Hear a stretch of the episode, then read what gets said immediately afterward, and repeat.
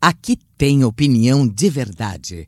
Alfredo Bessoff, com você nos assuntos que interessam ao Brasil. Todos nós somos movidos pela esperança e pelos sonhos. E é baseado na esperança e também no valor e no fator dos sonhos é que definimos nossas opções em termos do cotidiano. Mas para definir o presidente da República, quais seriam os principais fatores que você levaria em conta? Recente pesquisa, divulgada inclusive no dia 22 de novembro pelo Instituto Paraná Pesquisas, dá uma certa indicação de caminhos. E é sobre isso que nós iremos falar.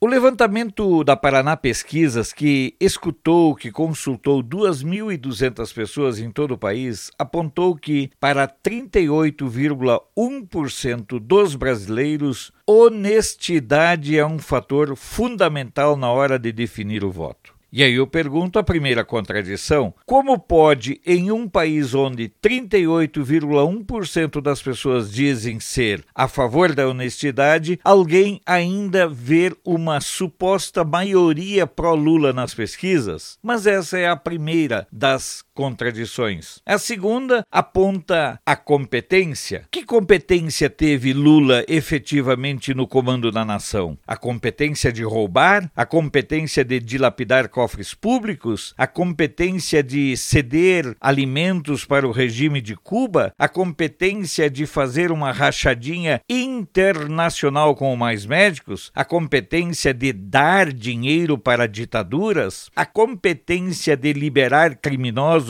e incentivar a impunidade? Afinal de contas, eu queria entender qual é a competência efetiva tanto de Lula quanto do seu partido e do seu consórcio de partidos, digamos, nada afeitos à honestidade. Mas vamos adiante. A segunda questão aponta para que a competência é para 18,4% o principal fator. Lula teve competência de quê? Destruiu as empresas públicas, roubou as empresas públicas, destruiu os fundos de pensão, criou um sistema famigerado de campeãs nacionais que só serviu para destruir a concorrência em todos os setores. Portanto, não vejo nele essa competência que justificasse ou que justificaria alguma opção eleitoral por ele. E o terceiro item mais importante é ser próximo do povo. Que povo que o Lula consegue ser próximo? Qual a proximidade que Lula consegue tendo que se esconder e não podendo aparecer em público nem aqui no Brasil e nem lá no exterior? Onde o Lula mostra a cara, ele é vaiado, achincalhado, quando não alvejado com ovos. Portanto, a pesquisa indica claramente uma contradição muito essencial e elementar que nós devemos refletir, que deve nos levar a imaginar algumas contradições ou algumas omissões do ponto de vista operacional, não da pesquisa, mas das pessoas pesquisadas. Observem bem, se honestidade, competência e ser próximo do povo é requisito para mais de 60% do eleitorado, o que justifica que a pesquisa aponte Lula como candidato? Manipulação? Cada um avalia do seu modo. Eu vejo de outra forma. Eu vejo que há sempre um caminho muito fácil de, através das perguntas, induzir as respostas. Por isso, eu vou